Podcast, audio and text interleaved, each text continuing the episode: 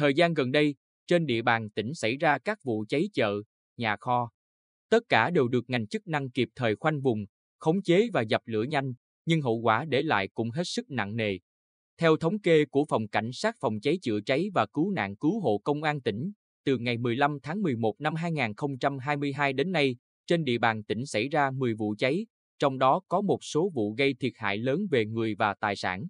Nguyên nhân chủ yếu là sơ suất trong quá trình sử dụng nguồn nhiệt, công tác phòng cháy chữa cháy tại chỗ chưa thực sự phát huy hiệu quả.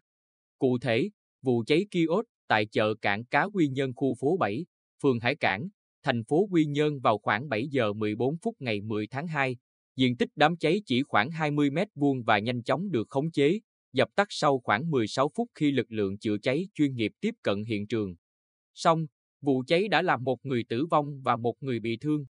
Nguyên nhân vụ cháy vẫn đang được cơ quan chức năng tích cực điều tra làm rõ. Tuy nhiên, thực tế cho thấy công tác phòng cháy chữa cháy tại chỗ chưa được quan tâm đúng mức. Cụ thể tại thời điểm phát hiện cháy, lực lượng chữa cháy tại chỗ của ban quản lý chợ cảng cá chỉ sử dụng bình chữa cháy sách tay tại chỗ để dập lửa, chỉ tập trung dập lửa mà không chủ động báo tin cháy ngay cho lực lượng chữa cháy chuyên nghiệp. Thượng tá Nguyễn Hoàng Tuấn, trưởng phòng cảnh sát phòng cháy chữa cháy và cứu nạn cứu hộ công an tỉnh, cho biết khi tiếp nhận thông tin báo cháy, đơn vị đã xuất 7 xe chuyên dụng chữa cháy, xe cứu nạn cứu hộ, xe cứu thương cùng 36 cán bộ chiến sĩ triển khai ngay các hoạt động cứu người và chữa cháy. Khi lực lượng tiếp cận hiện trường, ngọn lửa đám cháy đã lớn, khói đen bao trùm một vùng. Hay trước đó, vụ cháy xảy ra tối 4 tháng 12 năm 2022 tại nhà kho của công ty cổ phần dịch vụ hậu cần cảng biển Quy Nhơn ở ngã ba Phan Chu Trinh Lê Đức Thọ phường Hải Cảng. Thành phố Quy Nhơn do công ty trách nhiệm hữu hạn Kim Khánh thuê để chứa hàng nhu yếu phẩm cũng được phát hiện chậm vì cửa nhà kho khóa, người dân và bảo vệ không thể thực hiện chữa cháy bên trong khi phát hiện cháy. Chỉ đến khi lực lượng chữa cháy chuyên nghiệp tiếp cận hiện trường, việc phá cửa để dập lửa bên trong mới được triển khai. Đây cũng chính là nguyên nhân khiến cho toàn bộ kho hàng rộng 600 mét vuông cùng hàng hóa bên trong bị thiêu rụi, tổng thiệt hại khoảng hơn 10 tỷ đồng.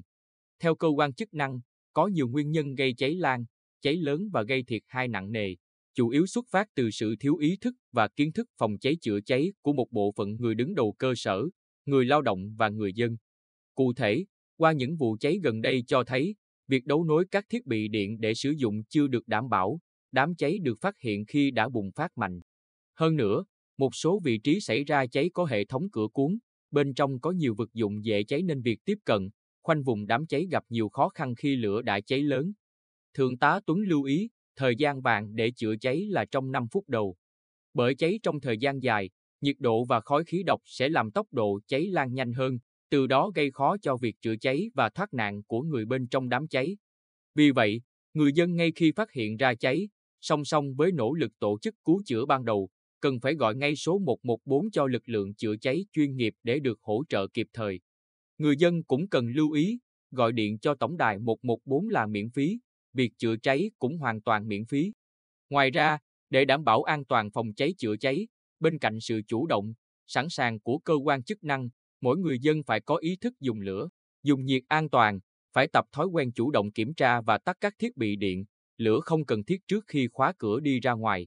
Tuyệt đối không đấu nối đường dây điện chằng chịt thiếu an toàn để sử dụng đồng thời nhiều thiết bị điện cùng lúc, không đốt cỏ, rác gần cột điện, dưới đường dây điện, không vứt tàn thuốc, thuốc hút dở lên đống rác, phế liệu, những chất liệu dễ cháy.